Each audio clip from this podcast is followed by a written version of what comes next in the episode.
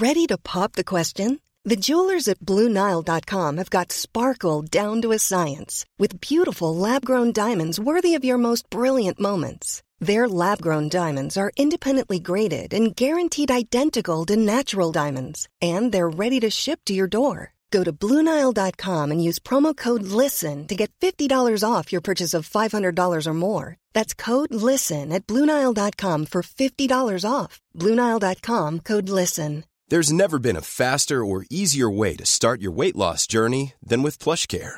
PlushCare accepts most insurance plans and gives you online access to board-certified physicians who can prescribe FDA-approved weight loss medications like Wegovy and Zepbound for those who qualify. Take charge of your health and speak with a board-certified physician about a weight loss plan that's right for you. Get started today at plushcare.com slash weight loss. That's plushcare.com slash weight loss. plushcare.com slash weight loss.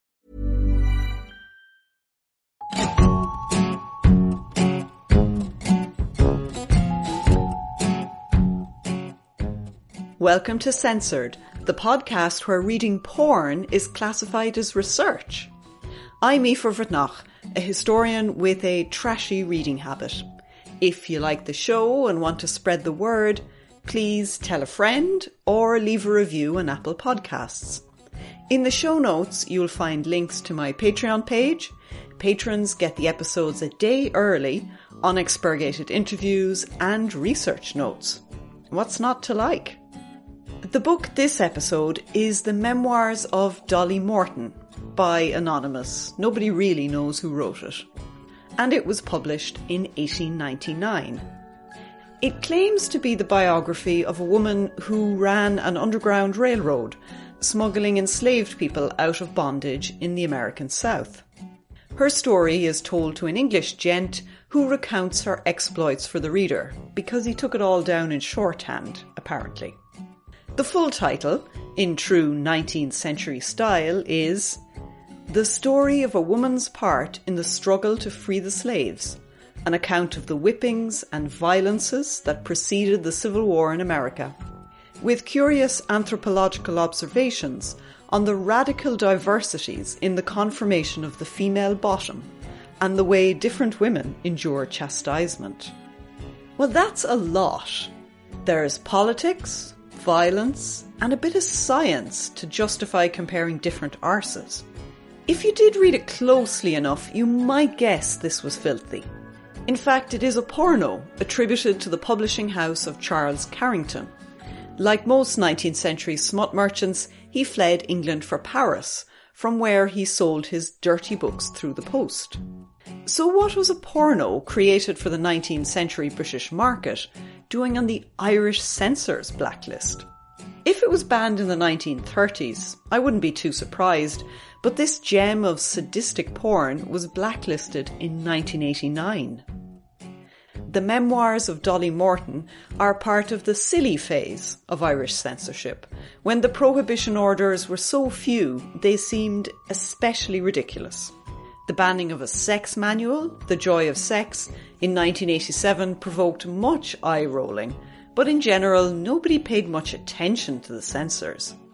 Discussions around censorship in 1989 were focused on video nasties, chat lines offering sexy girl talk, and the political censorship of the Sinn Féin party. The banning of Dolly Morton didn't make a single headline, but I couldn't resist including it when I found it was still in print. Most of the pornos on the blacklist are no longer available. National and public libraries don't collect that sort of smut. So at last, this was a rare opportunity for me to find smut without working too hard. Unfortunately, there is a content warning for this episode, not for the sex, I know that's why you're here, but for the racist language, racist violence, and rape. As for a drink to go with the book, there is little mention of extraneous details like food or beverages in the memoirs of Dolly Morton. I imagine it was read by Victorian and Edwardian era men, alone in a study, maybe wearing a smoking jacket, before a blazing fire, accompanied by a glass of wine. Wine and filth are both inescapably French in the English speaking imagination, so they go well together. But because I'm not classy and not a bloke who wears smoking jackets, I'm drinking gin, the poison of the 18th century masses, or mother's ruin. And if I giggle too much, I can blame the gin, not the hilarious antique porn. I'll begin reading on the chapter pages. That long subtitle I already read out wasn't really dirty, unless you're sure the whipping is in a sexual context. Since the slave states of North America are inextricably linked in the public mind with floggings, you might read it in a non sexual way. But turning the page to the chapter headings would quickly set you straight. Chapter 9 includes the subheading I become a past mistress in the joyful craft of bottom wriggling, but find no mental joy therein. All right, so no mental joy, but obviously physical joy. It's a very silly, mock serious tone. But then when you read on to the subheading for chapter 10, it's distinctly less funny. It goes like this. My maid Rosa is whipped for impertinence, description of her bottom and legs, Randolph's opinion on the right to rape coloured women, Randolph puts me on the sofa and does the usual thing. Well, that is a bit fucking yikes. It's peculiar to read disturbing racist shit that's immediately followed by a hilarious euphemism for sex. There's a kind of a whiplash of emotional response to a text like this. It makes me feel kind of queasy. A lot of the chapter titles are like this. The racist violence of slave society contrasting with jolly references to sex. The enslaved people given a name are mostly there because they have arses and legs, body parts that are the focus of this narrative's sexual interests. Breasts are not especially interesting or sexy in this particular porno. If you're looking for heaving bosoms, you won't find them here. I really struggled with the combination of dehumanizing racism and coy sexual terms. I didn't really know where to go with it. So I'm covering the following themes, sort of in order sex, whipping, and slavery. I'm taking the funny sex bit firsts, then the horror of slavery, even though they are woven around each other a lot. The reason for this is that Dolly Morton, the narrator, was running an underground railroad until the Southern authorities found out. She and her fellow worker are whipped by white Southern men who feel them up and mock them, threaten to rape them, but eventually don't. They are then made to ride the rail, that is, tied astride a fence without support, so that all their weight bears on the sharp edge of the rail. In order to escape this torture, Dolly agrees to be the mistress of a local plantation owner, Randolph. Her memoir is an account of sex with Randolph and the whipping, spanking, and paddling that surrounds her on the plantation. So it's at times hilarious and at other times deeply disturbing. Let's have the funnies first before we get into the heavy shit, starting with bottom wriggling. What bottom wriggling actually means is sexual excitement leading to orgasm. Naturally, this only happens to Dolly when she's being poked. To my great hilarity, instead of shag or fuck, the text says poke. If you're from Northern Ireland, this is especially funny because going for a poke means going for an ice cream cone. There were 59 pokes in the text. I stopped giggling at about number 15. But back to arse jiggling. When Randolph first rapes Dolly, she wails, trashes, and begs him to stop, but he ploughs on regardless. After some ridiculous nonsense about hymens that's too predictable to read out, she gets into it against her better judgment and even conscious thought. This is her first orgasm from chapter 8. Randolph went on working, while I, quite involuntarily, moved my bottom up and down, keeping time with his thrusts, though I had not the faintest sensation of pleasure, quite the reverse. His movements became quicker and quicker. I writhed with pain, but still kept heaving up my bottom to meet him. He gave me two or three more furious pushes, then a gush of fluid came, and at the same time a curious spasm seized me. I could not help wriggling my bottom and squirming from side to side as I felt hot jets spurting onto my very vitals. The thick fluid, as it flowed over the lacerated edges of the ruptured membrane, seemed slightly to assuage the pain. When all was over, I lay in his arms panting, my naked bosom heaving, my face wet with tears and my whole body jerking spasmodically. There was a buzzing in my ears, a mist before my eyes, and I thought I was going to faint. Well, fucking hell. This is the apex of the magic cock trope, the alpha and omega of phallocentricism. Randolph's weapon, or iron made tool, actual descriptive terms from the text, is so amazing that the rape is orgasmic. His mystical semen, sorry, magic cum, soothes her torn and battered flesh, or spot, as she calls it. Spot. I might never say hits the spot in quite the same way ever again after reading this. Dolly's first sexual experience is coercive, but hey, it all works out fine in the end. Of course, that end is orgasm at the same time as the man comes to. Perfect symmetry. You won't be fucking surprised to know that this is the first of many wrigglings that valorize cocks and semen. Poke number two is described thusly. I suffered a good deal while the great thing was being worked up and down in the sore, raw folds of my spot. The pain made me grind my teeth and utter little cries. Again I was forced by nature to heave my bottom up and down to his strokes, and when the spasm seized me, I wriggled and squirmed till I had received every drop of his offering. Offering? I mean, what the fuck? Of course, it's sacred semen. The things I do for this podcast, I chose this book. This is my own fault that I'm putting up with this. Honestly. Luckily for Dolly, she likes sex. Even if it's entirely involuntary, it's just her natural sex drive.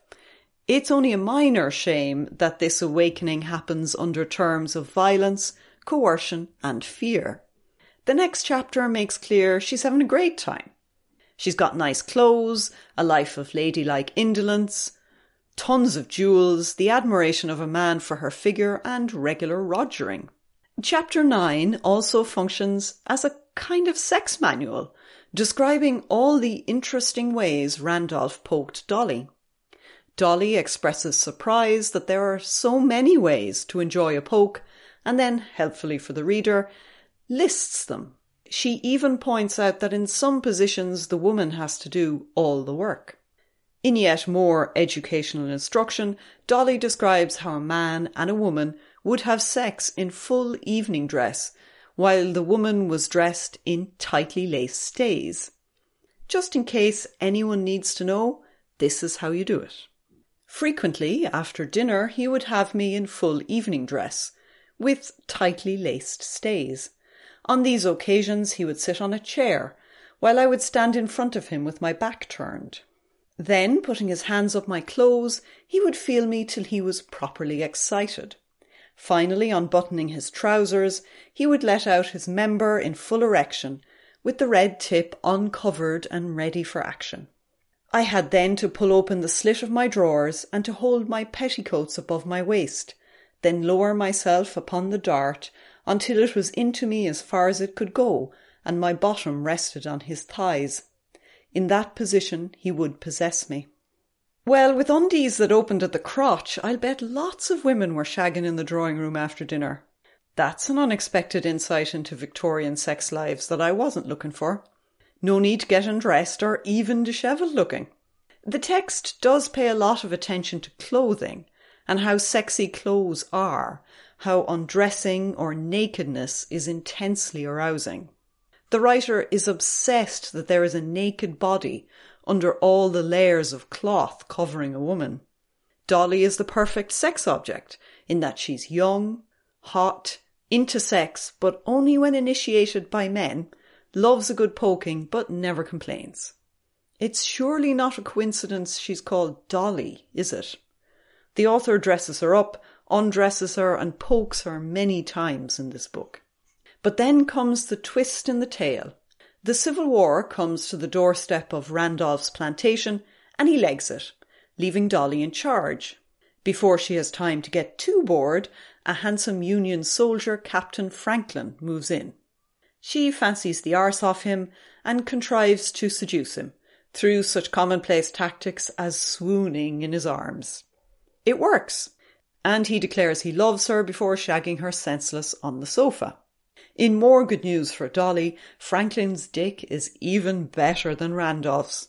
Here's the description from chapter 18.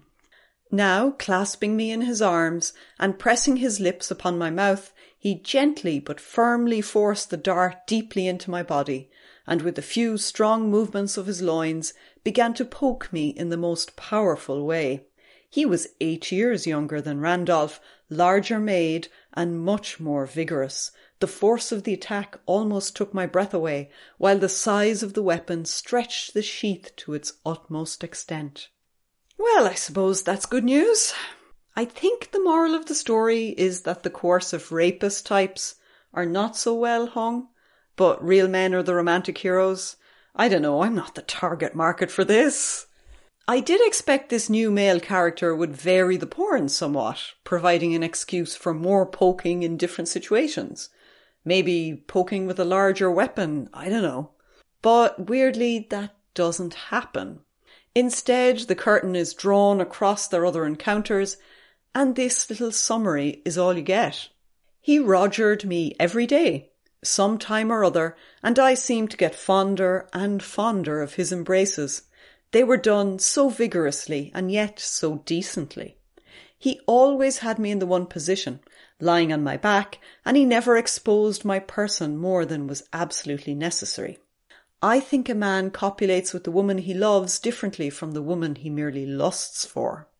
More sex manual advice. Don't try all that fancy stuff with the women you marry.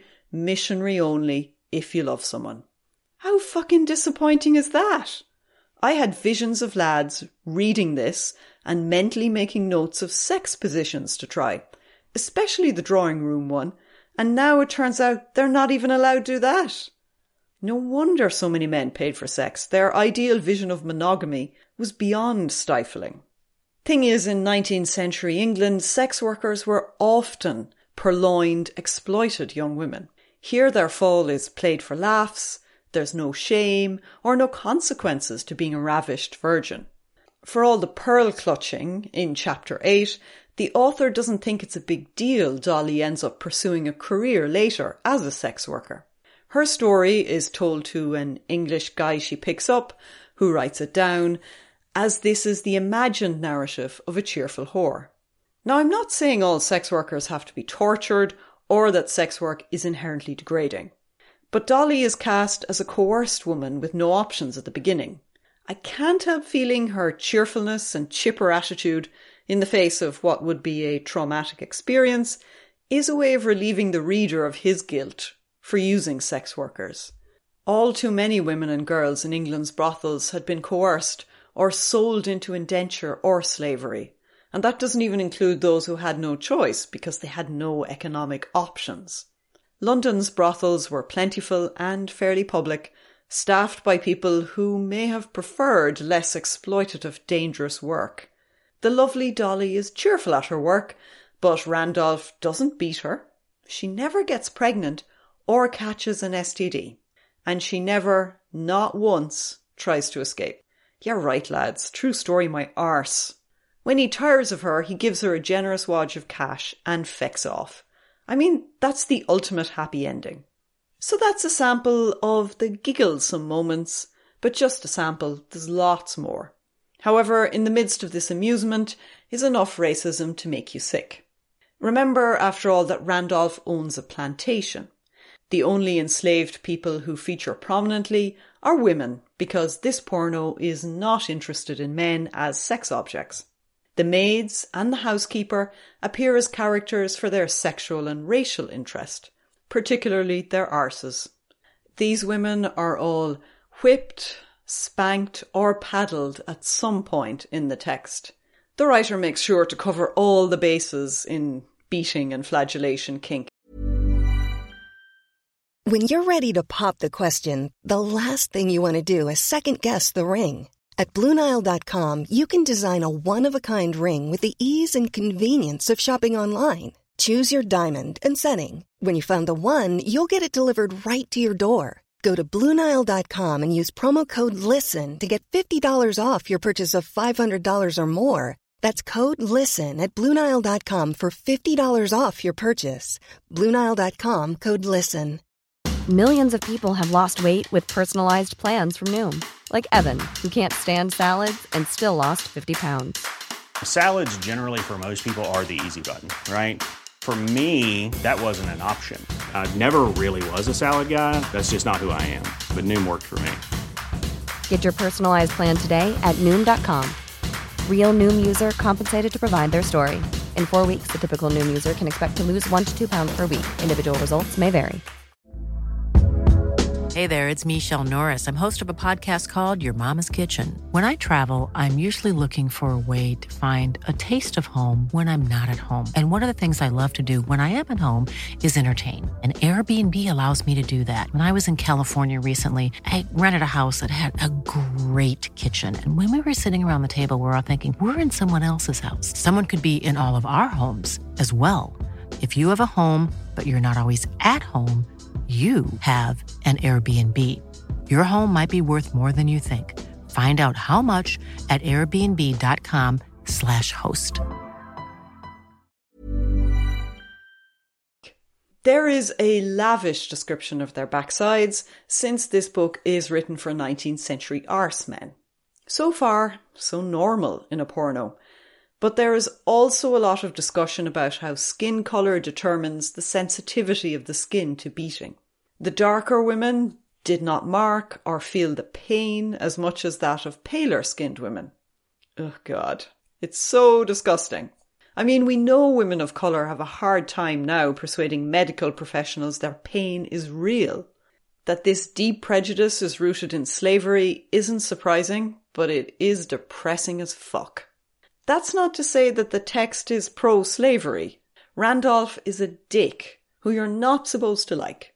He doesn't defend slavery with any convoluted paternalistic arguments that his class used when trying to be politically correct.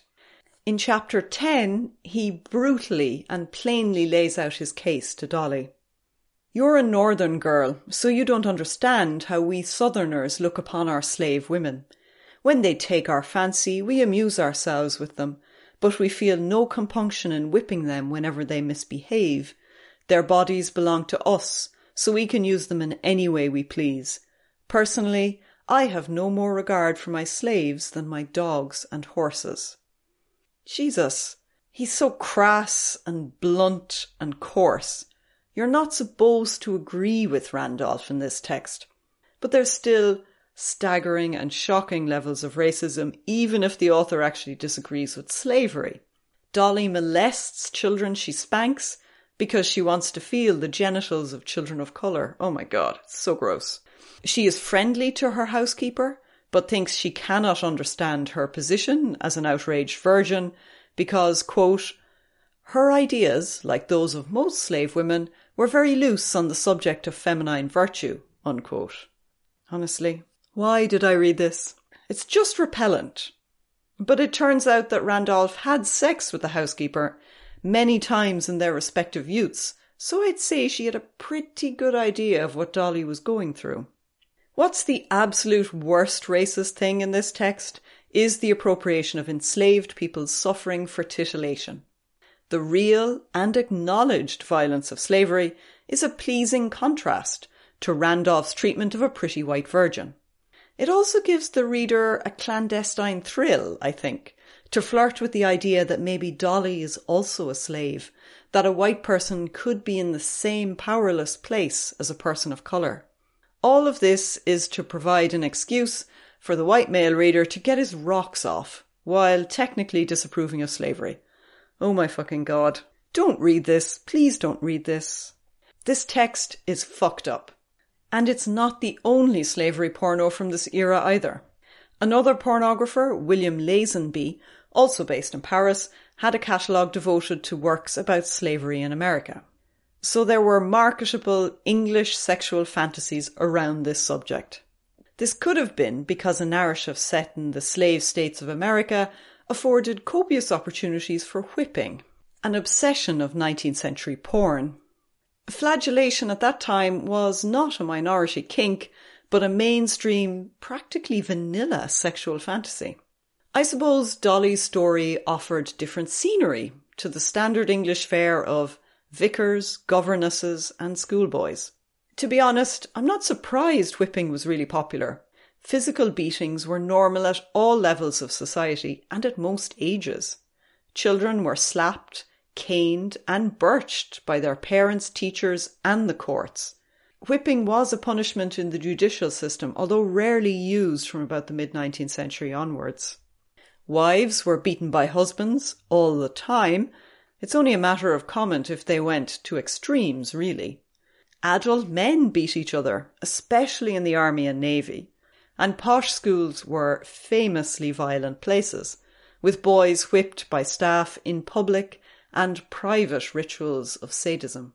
There was a lot of physical chastisement in the 19th century. I suppose it's not strange that flagellation was a standard sexual fantasy. But now I want to talk about the pseudo scientific language in the subtitle. Do you remember the phrase curious anthropological observations from the subtitle? I mentioned Charles Carrington at the beginning. He was a professional porn dealer who ran away from London when police attention became too persistent. If he hadn't, he could have ended up in prison and possibly even died there, which had happened to porn merchants before. From 1896 to 1907, Carrington was the most important supplier of English smut. So, how did a mail order business like this work when the books couldn't be sold openly? How do you get customers if the material is too filthy for public advertisement? Carrington had lots of ads, but he couldn't say things like, read about sexy girls or jolly good rogering for all.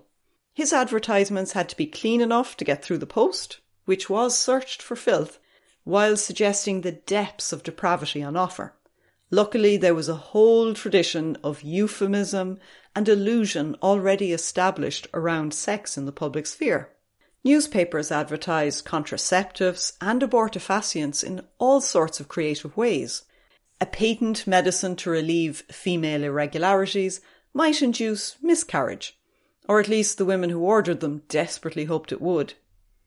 An ad titled Observations on Marriage with Plain Directions could refer to contraceptives or abortifacients. In such ads, an address was provided where the reader wrote to, enclosing payment, and would then receive goods in return. Of course, if you were young or innocent, the code didn't mean a lot to you. Victorians did talk about sex in public, but it was in a language that relied on reading between the lines. Ostensibly simple ads had to be interpreted and translated to understand the real intention of the products on offer. Carrington's business model ran in the same lines, relying on readers sophisticated enough to decode the ads. But of course, his products were obscene texts aimed at men. He had to use a subtly different coded language. Like many filth merchants before him, he turned to science to get wicked books under the radar, and I read this really amazing article by Sarah Bull that explained how Carrington achieved this feat. Science books often contained material that was considered obscene in other contexts. Full nudity, detailed close ups of genitalia, description of sexual acts and their consequences. A particularly funny example of science being marketed as porn was a textbook called On the Diseases of the Generative System it was published in 1811, written by John Roberton. I know you're thinking that sounds unsexy, unless you have a fairly specific kink around medical examination and genitals. But a publisher reprinted it in 1824 as The Generative System of John Roberton, selling it on the basis of the illustrations of women's genitalia. Et voila! Science is porn. I don't know about you, but I instantly thought John Thomas when I read John Roberton. Proof that if you're dirty minded enough, you can find sex everywhere. Science was potentially extremely rude in the 19th century, far too rude for a respectable conversation. When new disciplines like anthropology and sexology developed, the border between science and obscenity got blurrier. Anthropologists talked about the sex customs of foreign peoples, often including illustrations of naked people. Cause science, of course. The thing is that obscenity isn't a genre or a type of publication, but an effect. So if people got horny reading a science book, it was obscene. Of course, actual scientists were extremely pissed off that serious scholarly work was being confused with wank material. When Carrington published a book called Untrodden Fields of Anthropology, the British medical journal The Lancet reviewed it to inform their readers that it was garbage and not science. So when the subheading to Dolly Morton mentioned anthropology, there's a very canny marketing reason for it. That attempt to talk about whipping as if it was a scientific experiment was deliberate. You could argue this was just a camouflage, but some scholarly publications also skirted that line using footnotes and appendices to make their explicit content palatable. So it was a two way street. Porn was semi scientific, and science was often semi pornographic. Semis all over the place. Sorry. That's the gin talking. Anyway, what I'm trying to say is that veneer of politics and science in Dolly Morton was deliberate and part of a well established cultural code in late 19th century Britain. It was definitely the most perplexing aspect of the text for me.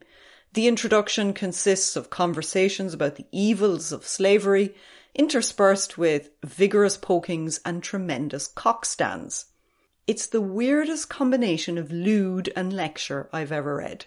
I was not expecting porn to try to teach me about the evils of slavery. But to fully understand the rudeness of Dolly Morton, it's time to play censorship bingo. I'm hoping it'll be off the scale. It should be because it's a proper porno. First up, breasts. Well, yes, there are one or two references, but it is overwhelmingly about arses. Bestiality. No, not at all. Sex work. Yes, I mean, at the very beginning, Dolly is identified as a sex worker, and at the very end, it's revealed she's found other friends since Randolph. But yes, it is supposed to be the tale of a sex worker. Racism. Hell yes, so much racism. Unbearable amounts, really. It makes it hard to read. Drugs. Divil a bit, actually. Hardly even any booze. Politics. Oddly, for a porno, lots and lots and lots of politics. And then swearing. There is, but only tangentially. Randolph tells Dolly all the relevant dirty words used to describe sex acts, but they're never written down by the narrator. The power of the filthy words is so strong they cannot be said. I think I'm going to tick this, even though it's a bit of a stretch. Next up, infidelity. Yes, one of Randolph's mates, who calls round for debauched parties, is not only married, but, the narrator sadly informs us, the father of daughters. Lord, the father of daughters trope is pretty old. Being outwardly respectable or a father never stopped anyone being depraved in their sex lives. Then crime. Yes, I mean, Dolly is effectively kidnapped and held against her will. Genitalia. Oh God, so many swords and sheaths. I may need a special bingo card for genital synonyms next time I read porno. Spots and things, tools and weapons. Ah, yes, definitely tick this one. Abortion. No, not at all. This is a romp. There's no time for messy real life complications. Orgies. Well, funnily enough, almost but not quite. Randolph hosts a party where the servants are all naked and made to race up and down for the amusement of the assembled men, but group sex does not follow. Everyone retires to their respective private rooms with one partner of their choice. I think that's a highly unlikely conclusion. Anyway, I can't take orgies because there's no group sex. Sexual assault. Well, yes, almost all the sex is coercive. Dolly does get to shag of her own free will and enjoys it just the same as the abusive sexual encounters, which is totally realistic. And the sex between the white plantation owners and the enslaved women is, by definition, an assault. I really did feel quite ill by the end of this book. I'm not going to call it a novel either. On the internet, they call it a novel all the time. This is not a novel, it's just a selection of shagging scenes. Next up, extramarital pregnancy. Well, it's not in the plot. No inconveniences get in the way of the porn. However, any time a woman of colour appears, her genetic ancestry is described in racial terms like quadroon or octoroon. These enslaved people were born because of sexual assault by plantation owners. Obviously, marriage was not involved. In any case, marriage between different races was illegal. So the constant drawing attention to this fact counts as enough of a reference to extramarital pregnancy, I think. Then masturbation. No. Sex toys. Okay, this could be a controversial choice, but I'm going to say the whips and paddles count as sex toys. Anytime there's a beating, the men get horny, so I think that's fair. Feminism. Fuck no. Definitely not. Then divorce. Also no. Contraception? No, not at all. Menstruation. I mean, no fucking way. Come on. And then blasphemy. Well, porn isn't really about highfalutin abstract concepts like God, so no. Oral sex. Also no, not at all. It's not even in the sex manual part of it. Graphic violence. Well, yeah, I think the descriptions of whipping count as graphic violence, and then there's all the horrible, violent undercurrents in every page of the book. And finally, queer content. Nope, this is aggressively straight white man porn. So, adding it all up, the memoirs of Dolly Morton gets 12 out of 25. It's a respectable score, but not particularly lewd. The ban in 1989 seems very silly. There was a lot of nudity in magazines and newspapers by then, but porn wasn't very widely available just yet. Connoisseurs could order through the post from Belfast in England, but the newsagents did not carry porn mags. The first ever sex shop opened in Dublin in 1991 but outside of Dublin, there was a lot of resistance to shops selling dildos and dirty mags. In Cork City, landlords refused to rent premises to the guy. The guards, customs, and local government were obstructive and belligerent. In the end, Jim Bellamy, the sex shop kingpin apparently, bought a building so he could open a shop in Cork City in 1995. I well remember the controversy over this one. We used to joke about calling in every time we passed, but I never did. It looked dark and scary, and I was sure it was going to be full of dirty old men. Reading the newspaper coverage at the time, though, it seems to have attracted a diverse customer base on the first day. There were couples shopping for joke birthday presents, though how true was that really? It would be hard to tell the local paper you were on the lookout for sex aids. There were lads trying to read the gay or stud magazines from cover to cover. They were told there was a five minute browsing rule that they had to buy or get out. That the sex shops sold gay porn never featured in the public condemnation of them, but it must have fueled some of the outrage. Of course, no one would mention gay porn because that would be talking about really unmentionable stuff. The battle over porn was being fought into the mid 90s in Ireland pretty much until the internet arrived, actually. So it looks like banning Dolly's antique adventures wasn't aberrant or odd.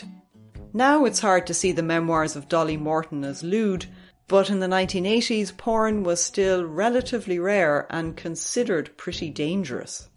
One last nugget about the memoirs. A Joycean scholar has recently suggested that the flagellation bits in Ulysses owe something to this little book. Of course, Joyce read a lot, and he read all the filth he could find too. So there's a good chance Dolly Morton, or one of Carrington's flagellation narratives, helped create the modernist masterpiece that is Ulysses. If you do want to read this weird, racist porno for research purposes, I'll say nothing. Perfectly valid excuse as far as I'm concerned. Next time, it's a novel called Mr. Weston's Good Wine by T.F. Powys. I have no idea what it's about, and I've never heard of Powys. In fact, I mightn't be pronouncing his name right at all. It'll be an adventure, though hopefully one without racism and with minimal sexual assault. Till then, keep your hands squeaky clean and your minds filthy.